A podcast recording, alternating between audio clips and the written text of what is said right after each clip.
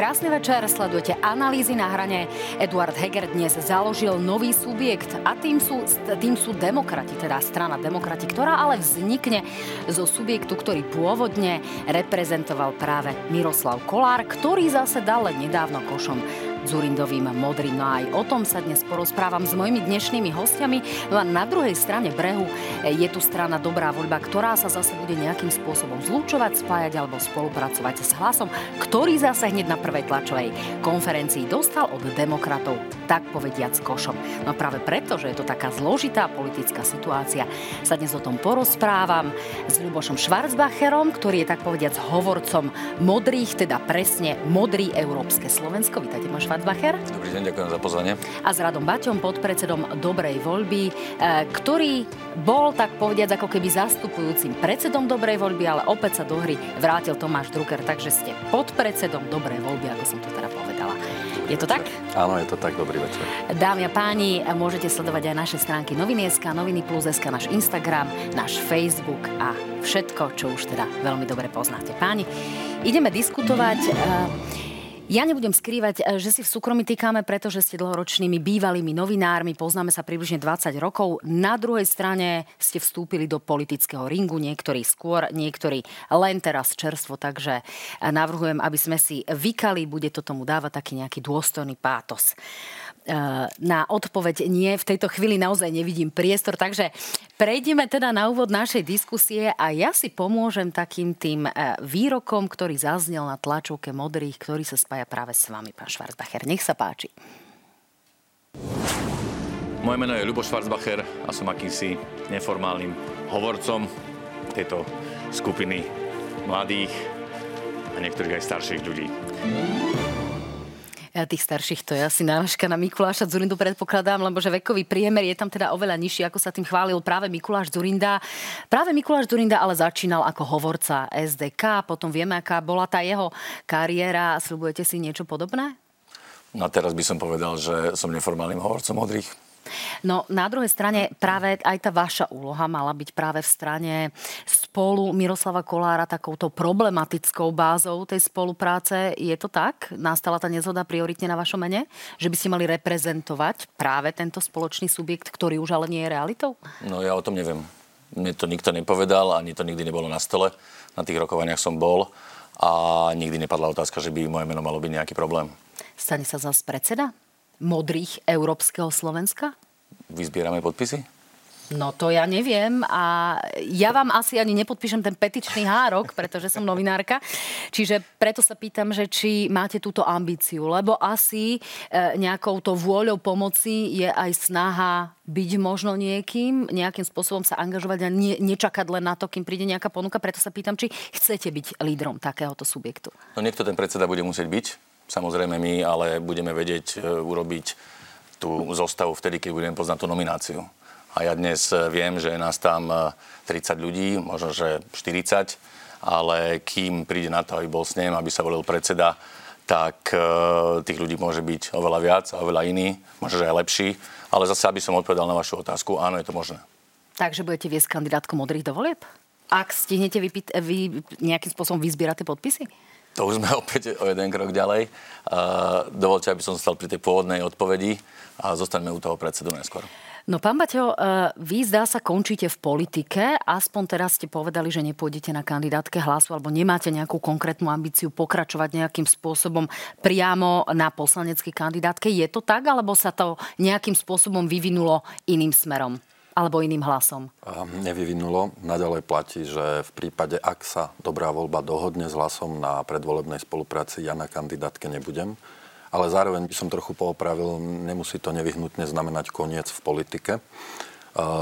Ja som s Tomášom Druckerom kedysi dávno uzavrel džentlmenskú dohodu, že budeme spolupracovať až do volieb a túto dohodu budem držať. Myslím si, že v politike je dôležité, aby sa dohody dodržiavali, formálne a neformálne. A veľmi rád pomôžem Tomášovi Druckerovi a ďalším kolegom, e, ktorí v prípade, že sa s hlasom dohodneme, e, by kandidovali do parlamentu s tým, aby uspeli. No, zdá sa, že hlas môže byť tou hybnou silou, ktorá nejakým spôsobom bude po uh, voľbách rozdávať karty a obsadzovať, povedzme, aj nejaké nominácie, nejaké miesta v štátnej správe. Tam sa vidíte? Um, ja už som v štátnej správe niekoľkokrát bol uh, s ústavnými činiteľmi, pre ktorých som pracoval. Um, a o ktorých si... ste aktuálne napísali aj knihu. Iveta Radičová a Andrej Kiska by o tom vedeli hovoriť? Áno, uh, nepredbiehajme. Ne, myslím si, že použijem úplne rovnakú odpoveď ako, ako kolega, že skúsme najskôr, uh, najskôr dospieť do volieb, uvidíme, aký bude výsledok a potom sa uvidí. No a kým sa teda dostaneme k tým Hegerovým uh, demokratom, považujete práve stranu Modrý Európske Slovensko za šťuku v rybníku? Alebo takú malú rybku, ktorá nejakým spôsobom bude v tom rybníku plávať, ale nezamutí vodu? Um, rozhodne, keby som, poviem, odpoviem to takto, že, že podľa mňa hodnotiť dnes, či je niekto šťuka, alebo, alebo žralok, alebo čokoľvek iné je veľmi predčasné vzhľadom na to, že vieme, že tie pohyby voličov pred voľbami bývajú uh, netypicky veľké. Uh, ale ak by som vašu otázku len trošku len trošku pozmenil, tak keby som si mal vybrať e, medzi, medzi, e, medzi reprezentantom e, pravice stranou demokrati alebo medzi, medzi modrými, tak by som si vybral modrých. Tak to je celkom zaujímavé. Poďme sa pozrieť na to, čo dnes povedal ako niektoré z kľúčových vyjadrení práve Eduard Heger a poďme si trošku rozobrať, ako to vnímať. Vieme, že novú stranu ohlásil, alebo odchod z Olano ohlásil tesne pred polnocou. Tesne mu tam na to reagoval potom aj Igor Matovič, čiže sa to javilo ako riadený rozchod, ale vypočujeme si práve Eduarda Hegera. Nech sa páči. Náš politický projekt Demokrati je založený na spájaní stredopravých politických strán a ľudí, ktorí sa stotožňujú s našou víziou. Slušnosť, odbornosť, konštruktívny dialog a vzájomný rešpekt. Takže ak ste sa s Mikulášom Dzurindom nerozišli, tak s ním ešte budete nejako rokovať, alebo toto je už pase? To som zodpovedal, áno. Teda nie je to pase. Ja som hovoril, že som hovoril, že to rokovanie bude prebiehať, samozrejme. No, Eduard Heger odmietal e, odpovedať nejakým spôsobom úplne jasne a, a zretelne na túto otázku kolegu Hanaka z Aktualit. Aké možnosti máte momentálne vy vo vzťahu k Eduardovi Hegerovi? Čo vás čaká? Dostali ste pozvanie na rokovanie alebo tak čakáte za nejakými e, zatvorenými dverami, či vás osloví, neosloví? Ako to s vami vyzerá? Um, nerad by som nejakým spôsobom komentoval dôverné rozhovory, pretože nejaké prebehli, ale ja si myslím, že keď pôjde o nejaké oficiálne pozvanie, tak e, o tom budeme následne informovať médiá. Takže Takže momentálne, že kto je na rade a akým spôsobom sa to bude, bude vyvíjať, tak úprimne povedané, ja to dnes nedokážem odhadnúť.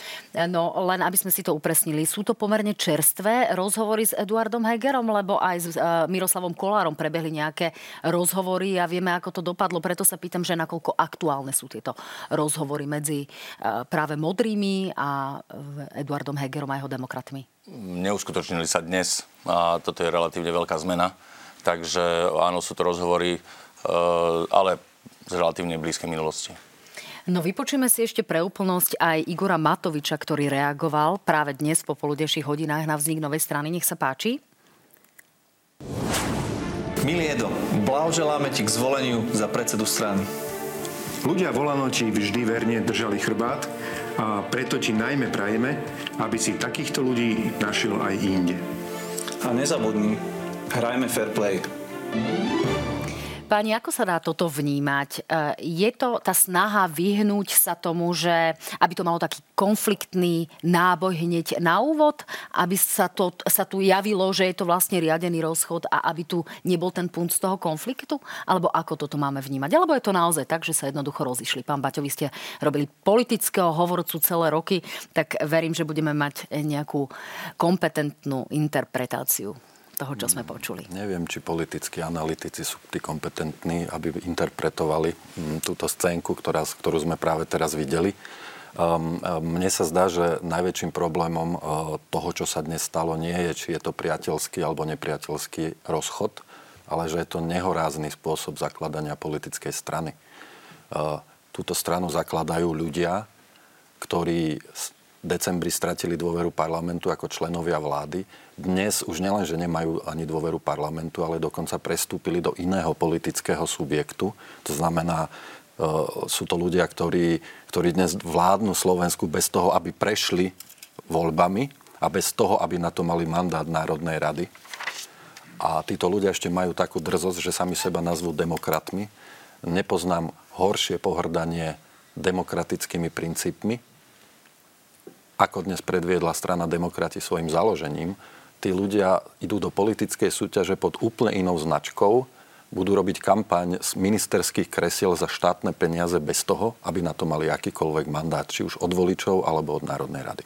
To znamená, aby to bol čestný súboj v rámci politického ringu, čo by teraz malo nastať? Eduard Heger by sa mal s pani prezidentkou dohodnúť na tom, že končí a prezidentka vymenuje úradnícku vládu, lebo pani prezidentka je aktuálne e, pani tohto celého procesu, alebo čo by malo nastať. No. Pretože vieme, že vláda je v poverení, čiže no. nedajú sa tu niektoré procesy urobiť okamžite? No, e, nadviažem na slova Eduarda Hegera, ktorý hovoril o slušnosti tak slušní politici by tento problém vyriešili v okamihu, keď vláda stratila v parlamente dôveru. Postarali by sa o to, aby boli čo najskôr predčasné voľby a postarali by sa o to, aby v spolupráci so všetkými parlamentnými subjektmi a s prezidentkou našli spôsob, ako dovládnuť a potom nech každý e, vyťahne karty na stôl, nech, povie, za koho ide kandidovať, koho vlastne reprezentuje a podľa mňa to by bol férový spôsob, ako sa uchádzať o hlasy voličov. Dnes, dnes už nemáme dobré riešenia. Dnes máme vládu, ktorá to sa ani, ja ani vlastne na to neviem, či existuje nejaká normálna politická kategória. Máme vládu bez mandátu, bez dôvery, v podstate vymeniteľnú veľmi krkolomným spôsobom aj zo strany prezidentky, že by musela na pár mesiacov vymenovať úradnícku vládu, ak by chcela teda Eduarda Hegera dostať z premiérskeho kresla. Čiže dobré riešenia už nie sú.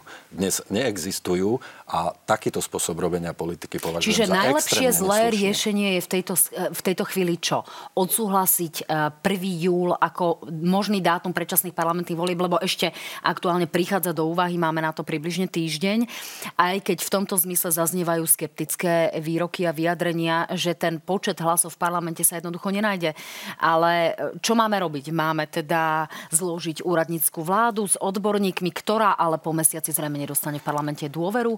Čo z týchto zlých riešení je aktuálne najlepšie? A mohli by ste to vedieť aj preto, lebo ste boli poradcom pána prezidenta. Bol, aj keď v takejto absurdnej situácii teda, teda sme, sme nikdy neboli. A nielen myslím, myslím v časoch prezidentovania Andreja Kisku, ale Čiže asi, čo asi ste Andrejovi Kiskovi v takejto situácii neviem, poradili? Musím povedať, že neviem, pretože, pretože ak chcete mať aspoň trochu férový politický boj, tak to predpokladá, že kľúčoví hráči sa aspoň trochu budú správať férovo. Toto, čo spravili, bol podraz a neviem, či sa nejakým spôsobom dá napraviť. Musím povedať, že by som nechcel byť v koži eh, ani prezidentky, ani nikoho iného. Jediné, čo k tomu môžem povedať, je, že, že je dôležité, aby si voliči všimli, čo sa stalo a aj podľa toho v tých voľbách hlasovali. Pán Schwarzbacher, e, vy by ste považovali za najlepšie riešenie v danej situácii úradnícku vládu alebo predčasné parlamentné voľby v júli, kombináciu riešení alebo jednoducho dovládnutie Eduarda Hegera ako jedno z týchto možno, možno zlých, ale riešení, ktoré predsa len sú nejakým spôsobom v hre? Pozrite sa, ja som realista a povedzme si na rovinu, uh, budeme to musieť vytrpieť.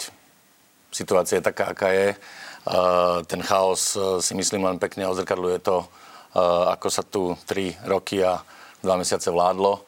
A toto je taká čerešnička na šláčke na záver.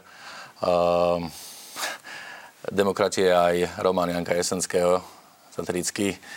Neviem, no ja som tomu dnes nerozumel veľmi dobre, ale asi to nie je všetko o mne a neviem, či tomu porozumie aj ľudia.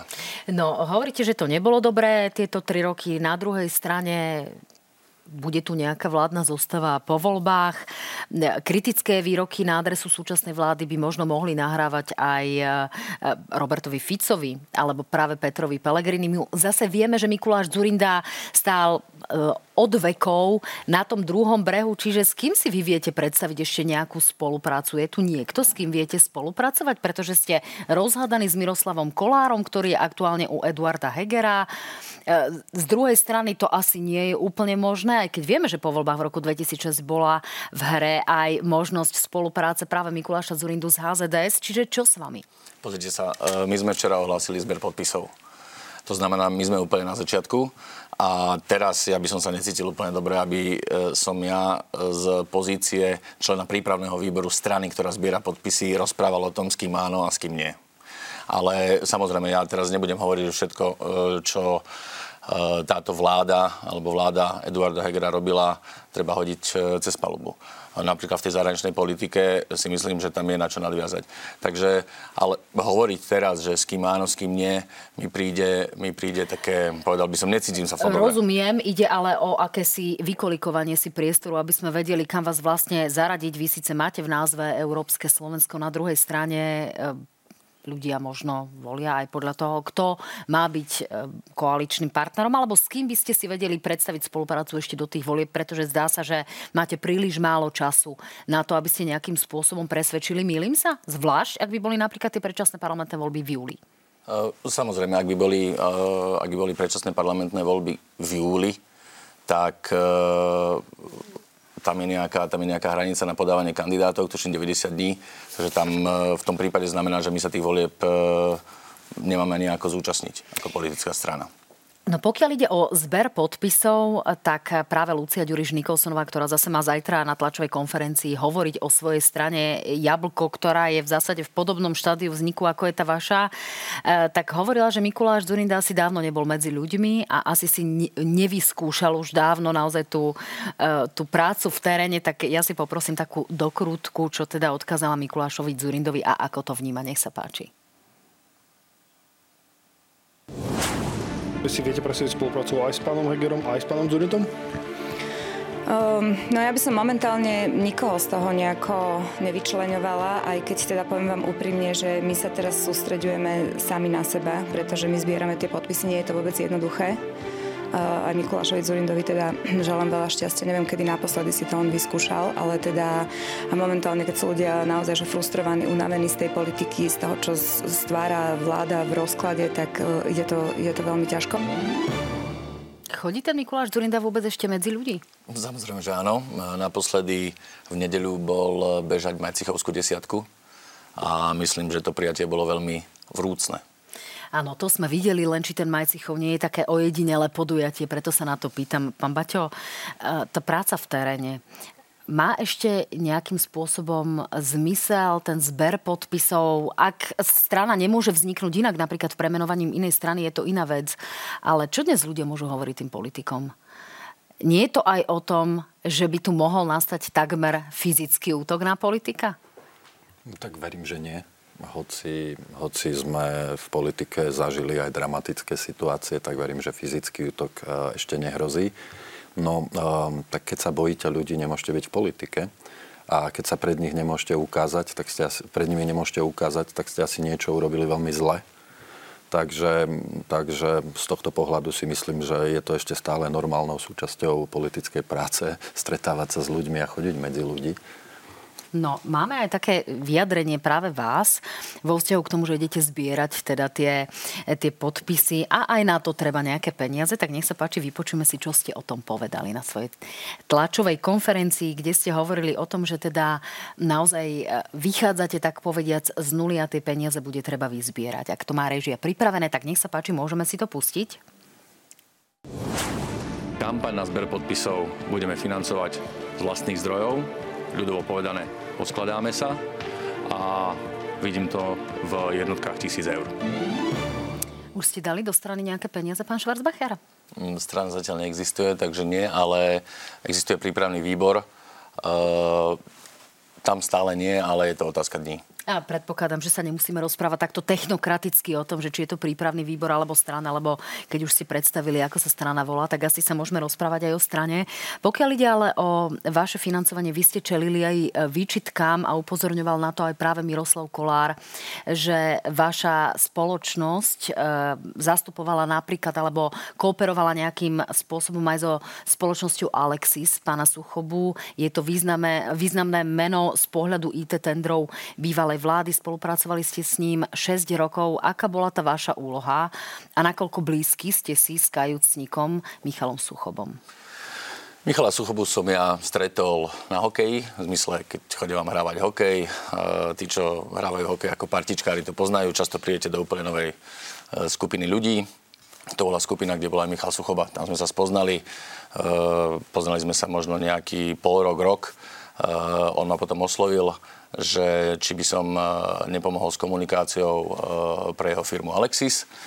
To bolo v roku neviem, možno v 2014.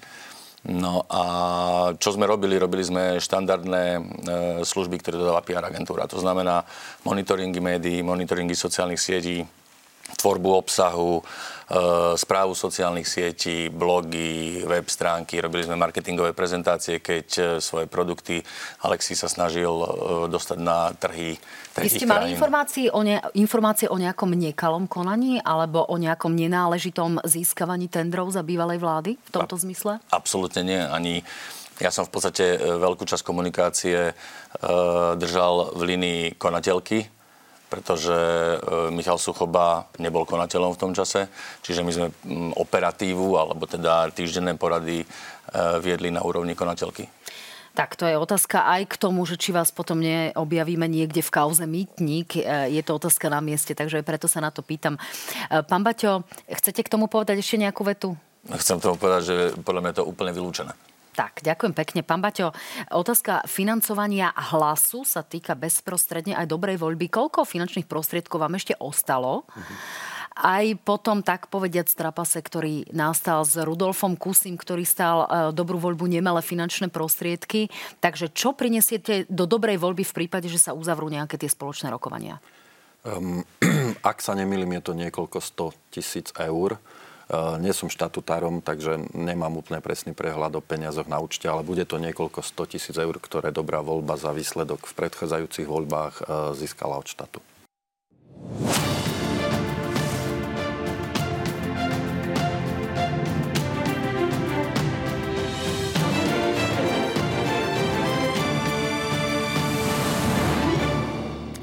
Krásny podvečer, stále sledujete analýzy na hrane, druhú časť, no a rozprávam sa s Ľubošom Schwarzbacherom, hovorcom modrých európskej, európskeho Slovenska. Po druhýkrát vítajte. Ďakujem. A s Radom Baťom, zástupcom Dobrej voľby, podpredsedom strany. Vítajte, pán Baťo, po druhýkrát. Som rada, že tu ste a e, my sme sa cez reklamnú predstavku tak trošku, pán Švarcbacher, rozprávali o tom, že aká modrá vlastne ostanete, lebo vy ste modrí, e, na druhej strane to mala byť modrá koalícia, čiže vy ostávate akou modrou? Lebo zdá sa, že e, práve Kolárovci prichádzajú o tento názov modrý a práve Mikuláš Zurinda im vyčítal, že čo z tej modrej vlastne v tejto Hegerovej strane ostalo. Takže modrí budú len jedni. Je to tak? Tak e, toto je situácia, ktorú my nemáme v rukách, e, ale ja predpokladám, že áno, minimálne podľa tých farieb, ktoré som dnes videl, predpokladám, že, že modrí budú len jedni, o to lepšie.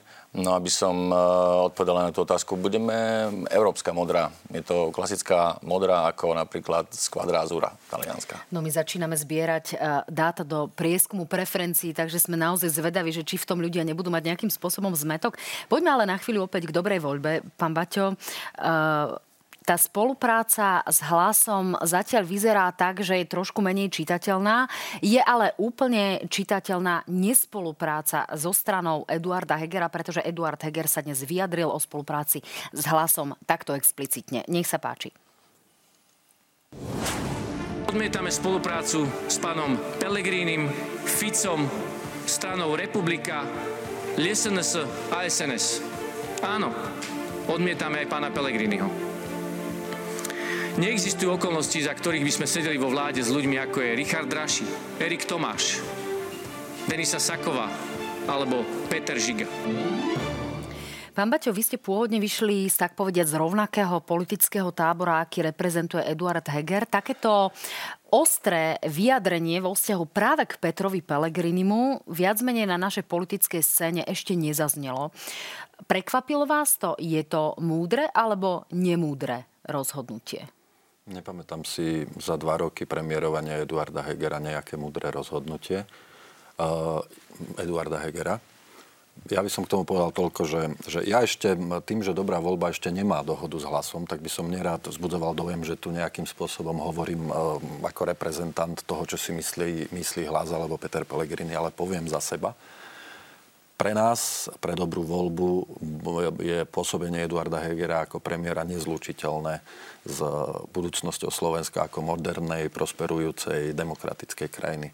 Preto sme mali jednu zo základných podmienok akejkoľvek spolupráce a vôbec uvažovania o tom, že sa s niekým spojíme, to, že vylúčujeme hm, Roberta Fica, extrémistov, Igora Matoviča a Igora Matoviča a vrátane všetkých, ktorí posledné tri roky pomáhali udržiavať, udržiavať chaos, ktorý všetci zažívame a ktorí, ktorí dovliedli vládnutie na Slovensku do zúfalého stavu. Čiže, čiže pre mňa toto vyjadrenie pána Hegera nemá absolútne žiadnu hodnotu a žiaden obsah, pretože e, v politike som napríklad konkrétne ja preto, aj preto, aby sme zmenili spôsob vládnutia, aký tu predvádzal Eduard Heger a Igor Matovič posledné tri roky.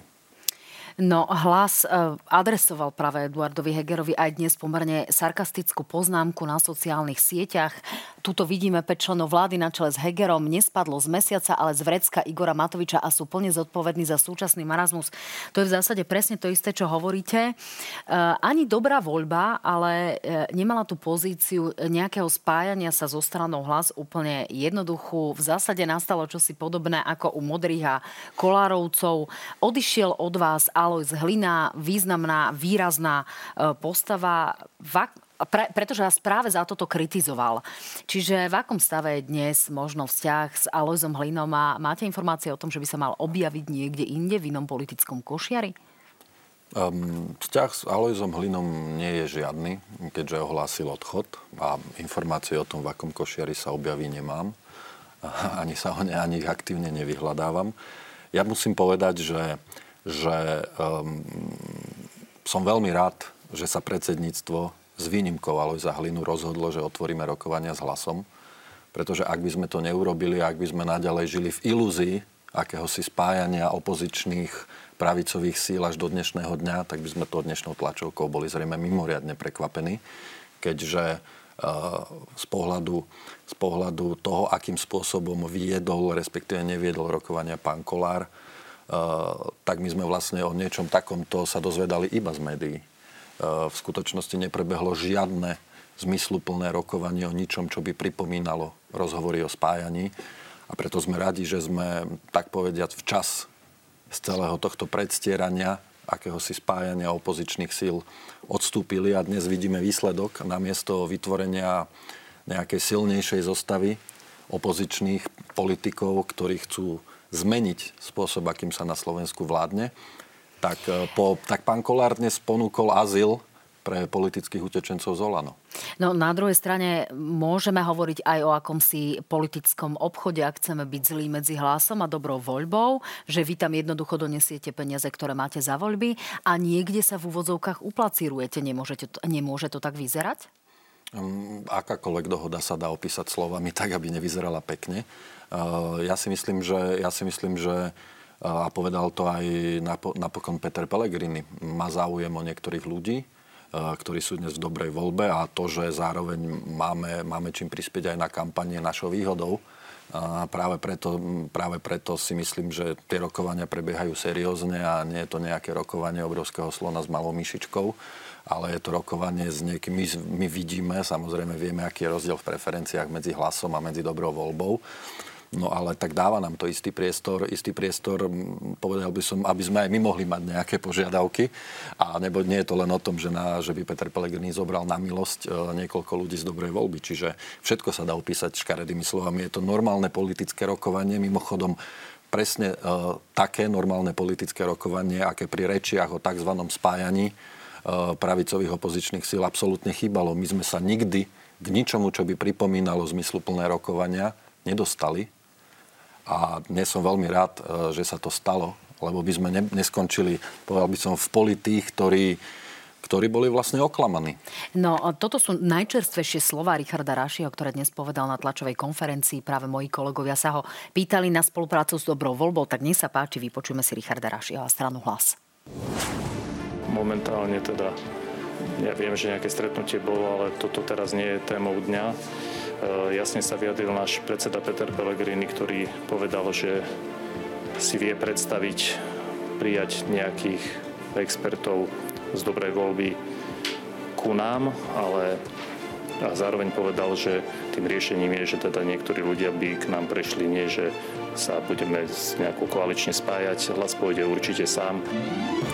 Kto sú tie experti? Pani Kurilovská, alebo kto je to? Myslím, že pani Kurilovská už nie je v dobrej voľbe, ale na, tak na prvom mieste predpokladám, že tým bol myslený Tomáš Drucker. E, máme tam Petra Kresáka, Máme tam Katku Čefalovajovú, máme tam Martina Fedora, máme tam pár ľudí z regiónov, ktorí sú podľa mňa zaujímaví. A, a Skôr som naražala na odborníkov, nie bývalých politikov, lebo tu sa spo, e, spomínajú nejakým spôsobom odborníci, práve preto tá otázka. to nie je navzájom sa vylúčujúce, politici môžu byť aj odborníci. A, ja viem, že to áno, tak nevyzerá ne, po to v tejto vlády, ale... prípadov, to sa asi zhodneme. Nemali by sme sa na to pozerať cez, cez, cez optiku toho, čo sa tu dialo posledné tri roky. No, pán Švartbacher, poďme k tomu, e, čo nás asi čaká a čím by ste sa možno chceli e, odlišovať od strany Eduarda Hegera. Všetci v tejto časti spektra hovoria o tom, že chcú byť proeurópsky, prozápadní, že nechcú sa pozerať viac menej na východ a ťahať nás niekde, kde sme už boli a odkiaľ sme odišli. Zároveň, aby tu bola nejaká prosperujúca podnikateľská vrstva a tak ďalej, ľudské práva. Čím sa chcete ale odlišovať od Eduarda Hegera, aby ten človek, od ktorého si budete pýtať podpis, vám povedal, áno, ja chcem voliť modrých? No ono je to vo svojej podstate podľa mňa jednoduché. Eh, jedna vec je, že čo je napísané, lebo papier zdesie všetko. A toto, čo ste povedali, jasné, sú to také vzletné slova, ale pozrime sa do minulosti a pozrime sa, čo kto urobil. Eh, pozrime sa, akým spôsobom to podnikateľské prostredie bolo povznesené, alebo ako mu pomohla táto vláda. Pozrime sa, akým spôsobom sa pomohlo iným skupinám. A pozrime sa, ako to fungovalo za vlád Mikuláša Zurindu. Čiže podľa mňa tá, skú, tá skúsenosť je v tomto dôležitá a kľúčová a na to sa my budeme snažiť e, No to znamená, že majú to byť reformy, alebo čo to jednoducho má byť? Lebo s vládou Mikuláša Zurindu sa spája síce nejaká európska integrácia, spájajú sa výrazné ekonomické reformy, ale zároveň aj korupčné kauzy. To si predtým to nemôžeme naozaj zakrývať oči. Čiže čo má byť tá, taká tá nová Zurindovská politika v roku 2023, ak to porovnáme s tými rokmi 98 až 2006? No v tých rokoch 98 až 2006 sa určite neurobilo všetko pretože na všetko nebol čas. A za ten čas, čo je um, cez 15 rokov, ja mám pocit, že táto krajina preslapuje na mieste. Stojíme. My sme, my sme mali niekoľko reforiem na papieri školstva, zdravotníctva. Uh, ja nemám vôbec pocit, že by sa niečo zmenilo. My sme Takže nedokázali... tá základná odpoveď na moju otázku je aplikácia reforiem, ktoré sa nedokončili za čias Mikuláša Zurindu, alebo čo je to? Áno tak to bolo pomerne stručné a jasné. E, pán Baťo, čo si vy predstavujete, že by hlas, s ktorým chcete spolupracovať, priniesol nové do slovenskej politiky, niečo iné a čo aktuálne treba, pretože vy ste ako dlhoročný ekonomický novinár práve komentovali v minulosti v jednom týždenníku ako jeho šéf-redaktor e, ekonomické reformy Mikuláša Zurindu, čiže čo dnes potrebuje Slovensko? Veľmi akutne potrebuje zachrániť zdravotníctvo a stabilizovať verejné financie. Um, to, čo vláda dokázala za tri roky urobiť so slovenským zdravotníctvom, je, je humanitárna katastrofa, alebo to hraničí s humanitárnou katastrofou. A nenarážam tým iba na to, že uh, prvé dva roky sme tu mali COVID, ktorý mimochodom, uh, mimochodom ani Matovičová, ani Hegerová vláda vôbec nezvládla. A Slovensko žiaľ zaznamenalo tisíce nadbytočných úmrtí, ktoré nemuseli byť, keby manažment tejto krízy uh, vláda zvládla lepšie. Ja to hovorím na schvál, pretože mám pocit, že niekedy sa aj v tých politických debatách, aj keď počúvam zletlé reči pána Hegera o jeho víziách, ako keby sa to stalo pred 100 rokmi a nie pred rokom alebo dvoma. Veď si tu pamätáme, čo pán Heger ako manažér, čo pán Matovič ako manažér predviedli počas manažovania veľkej krízy a bola to katastrofa. No tu Ale... musíme divákom naozaj pripomenúť, že vy ste mali mimoriadne ostrý konflikt práve kvôli uh, pani Baťovej ako šéfky štátneho uh, ústavu na kontrolu liečiu. Uh, bolo to mimoriadne ostré, či, čiže tu ste v nejakom antagonistickom vzťahu to len naozaj, aby sa vedelo, mm. že kto zastáva aké pozície. Nech sa páči, dokončite. Čiže vrátim sa späť na prvom mieste zdravotníctvo, e, rozbehnúť a oživiť a, a zachrániť projekt výstavby nemocnice Rásochy napríklad. Čiže bude to zdravotníctvo tou kľúčovou sférou, na ktorú sa musí nová vláda zamerať? Myslím Je to tak? si, že áno, pretože ho potrebujeme vyslovene zachraňovať. Všetko ostatné sú, sú veci, ktoré mnohé nefungujú. Myslím si, že aj slovenský vzdelávací systém zaostáva a tak ďalej. Ale to, čo musíme, že akútne zachraňovať akutne riešiť úplne zbabraný manažment, e, manažment e, zo strany vlády pána Hegera a pána Matoviča je zdravotníctvo. A druhá vec, ktorá čaká veľmi nepríjemná novú vládu, že po trojročnom rozhadzovaní bude musieť nájsť spôsob, ako stabilizovať verejné financie tak, aby štát mohol normálne fungovať. Toto sú dve veci, ktoré budú pre akúkoľvek vládu veľmi nepríjemné a nebude sa im môcť vyhnúť. To, to, totiž to ani nebude o tom, že kto si čo myslí, či by malo byť zdravotníctvo viac pravicové, ľavicové, či by mal byť štát taký alebo onaký. To bude o záchrane elementárneho fungovania jedného kľúčového rezortu a záchrane fungovania štátu ako celku, pretože tu sa rozhadzovali miliardy vidlami a to sa musí skončiť. No, pán Schwarzbacher, pokiaľ hovoríme o zdravotníctve, tak práve zdravotníctvo reprezentoval v druhej vláde Mikuláša Zurindu človek, ktorý nebol z radou SDK, ani nebol z radou SDK, bol to Rudolf Zajac, reprezentoval Ruskovú stranu ANO a priniesol uh, jednu z doteraz, doteraz najväčších uplatnených reforiem, teda nebudem to porovnávať s pani Kaľavskou, ktorej reforma neprešla parlamentom, pretože nemala dostatočnú podporu ani u vlastných. Uh, čiže vie dnes Mikuláš Zurinda čo urobiť so zdravotníctvom a má inú reformu, ako bola reforma, ktorú pripravil uh, Rudolf Zajac? No, uh, Mikuláš Zurinda nie je odborník na zdravotníctvo a ja sa tu takisto nebudem pasovať do odborníka na zdravotníctvo. Nebudem sa tu pasovať do úlohy nejakého vševedka, ktorý teraz povie, povie že toto, toto, tamto. Ja tomu ja rozumiem. Ja samozrejme e, nežiadam od vás čísla, ktoré majú mať na operačných sálach v nemocnici v Trstenej, ale rámcovo, či máte pripravené reformy, o ktorých hovoríte, že budú kľúčové e, práve v takýchto zásadných oblastiach. Pretože zdravotníctvo, aj pokiaľ ide o to, čo ľudí zaujíma, a my sme si dali robiť prieskum v agentúre, ako a naozaj vyšlo, že 32 ľudí, 32% e, oslovených považuje za najväčší a za akutný problém práve zdravotníctvo a mal by byť podľa týchto občanov práve predvolebnou témou číslo 1. Čiže čo strana Modrý Európske Slovensko urobí so zdravotníctvom, povedzme v nejakých základných bodoch? Pozrite sa, ja sám som e, z rodiny e, lekárskej a viem, že v mojom rodnom meste v Brezne je jednoducho neuveriteľný problém priniesť akéhokoľvek nového lekára. Tí lekári tu nie sú. My lekárov máme, ktorí odchádzajú do zahraničia. Máme lekárov možno z Ukrajiny, ktorým trvá obrovský zložitý proces na to, aby mohli byť lekári tu. Sú, naozaj existujú niektoré opatrenia, ktoré, ktoré dokážu sa spraviť len legislatívne. Máme tu rásochy, o ktorých my všetci vieme, že tá nemocnica minimálne tak, ako to je nalinkované v pláne obnovy, nebude, lebo tie termíny sú urobené tak, že ten papier sa dá roztrhať. A toto je o manažmente, o manažmente toho štátu a o manažmente toho zdravotníctva. Takisto nemocnica Martin, tá je na tom veľmi podobne ako, ako Rásochy. Takže e, sú tu nejaké kľúčové veci, ktoré tí ľudia a voliči budú vidieť. Nie je možné, aby štát nepostavil jednu veľkú koncovú nemocnicu za svojich 30 rokov existencie, ale zase netvárme sa, že to urobíme za dva roky, keď e, Bory sa projektovali 7 rokov a 7 rokov realizovali. No páni, čo bude takým tým ďalším možno, že nosným bodom toho, čo je potrebné akutne urobiť? Ja vám našepkám. Vieme, čo urobiť napríklad s bojom proti dezinformáciám. Vieme, že Slovensko je jednou z najzakonšpirovanejších krajín a je to obrovský problém, pretože vplyv ruskej pro- propagandy je tu naozaj nebývalý. Čo sa dá s týmto urobiť, pán Baťo? Ako bojovať, aby ľudia, a teraz si opäť požičiam výrok e, jedného z politikov, neotupeje viali? Je to výrok Andrea Danka.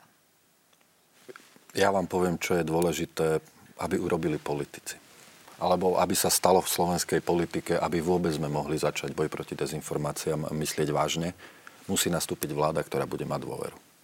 Potrebujeme novú vládu ako sol. Potrebujeme vládu samozrejme nie konšpirátorov, akým je dnes napríklad aj Robert Fico, alebo, alebo extrémistov a tak ďalej, ale ani nekonšpirátorov, akým je napríklad Igor Matovič. Potrebujeme vládu, ktorá bude mať dôveru, pretože iba vláda, ktorá má dôveru, môže potom viesť aktívny boj s konšpiráciami. Viete, e, veľa sa hovorí o tom, že, že súčasná vláda je, je prozápadná a vlastne aj má nejaké pokusy ako keby bojovať s týmito konšpiračnými teóriami, ale je im to na nič, keď nemajú žiadnu dôveru keď, keď, nemajú, keď preferencie im padli, ja neviem, na tretinu toho, čo získali vo voľbách dokopy, keď, keď samotní ľudia, ktorí sa snažia aspoň, aspoň, aspoň predstierať a niektorí to možno aj aktívnejšie robia, bojovať s dezinformáciami, nemajú dôveru a dnes už ani mandát. Čiže základom preto, aby politici pomohli boju s dezinformáciami je, že musí prísť vláda, ktorá bude mať dôveru.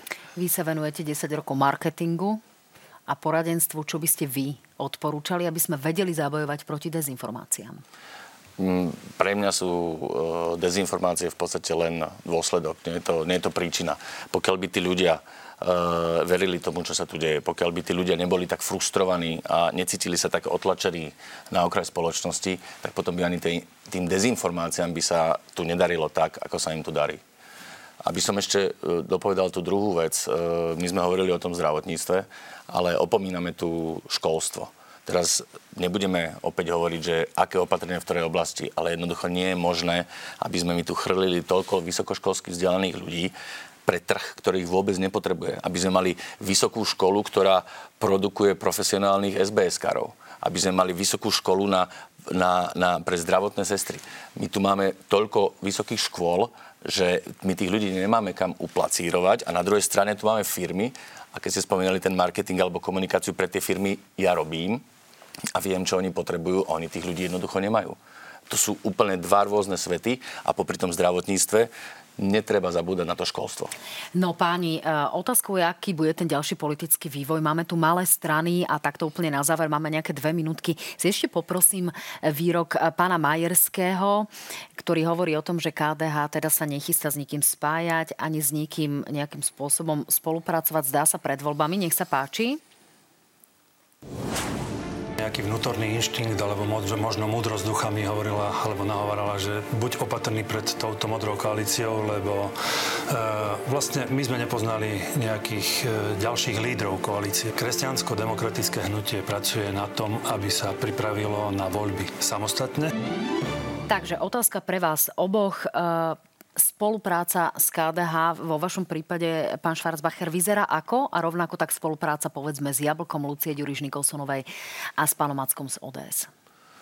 Ja si myslím, že to vyzerá stále rovnako. My na to určite nere- nerezignujeme a budeme sa, o to, budeme sa o to pokúšať. My sme radi spolupracovali so stranami, ktoré sú nám hodnotovo blízke. Nebudem teraz hovoriť o desatorov, pretože Rozumiem, čas nie, ale čakáte ale... alebo aktívne vyhľadávate tieto kontakty? Uh, teraz je rad na nás posledné stretnutie, ktoré sme z KDH mali, sme ukončili tým, že e, ďalšiu pozvánku dávame my. Ale to bolo v situácii, kedy sme tam boli aj s Miroslavom Kolárom a boli sme mesiac paralizovaní. Čiže ale oslovíte KDH na nejakú spoluprácu pred voľbami? Áno. Pán Baťo, vy vidíte ešte nejakú šancu na nejaké spájanie? Toto je skôr otázka na pravú časť spektra. Vidíte nejaký zmysel v nejakom spájaní? Igor Matovič hovoril o tom, že e, napríklad Nová strana demokrati by mala spájať aj Alianciu, aj KDH, inak to nebude. A to sú slova Igora Matoviča e, prínos pre slovenský hip-hop. Čiže vidíte nejakú perspektívu spájania? Posledná vetička. Myslím, že aj hip-hop má väčšiu logiku ako spájanie, v ktorom sa miešajú vládni politici s opozičnými politikmi a do toho všetko ešte komentuje človek, ktorému práve polovica strany odišla, odišla niekam inam. E, toto nemá, toto nemá žiadnu hlavu ani petu a myslím si, že na takéto spájanie nikto na Slovensku nečaká ten pôvodný e, režim alebo tá pôvodná idea bola o tom, aby sme formovali dokopy ľudí, ktorí sú neúčastní na moci. To znamená aktuálne v opozícii to, čo sme dnes videli, to celé poprelo. Tak, ďakujem pekne, to boli posledné slova. Ľubo Švarcbacher, Rado Baťo, majte sa fajn. Pekný večer. Dámy a páni, veľmi sa na vás teším, e, že sa uvidíme aj vo štvrtkovej nahrane. Prísť by mal práve predseda strany Demokrati, Eduard Heger, aktuálny poverený predseda vlády. Teším sa na vás. Vidíme sa vo štvrtok.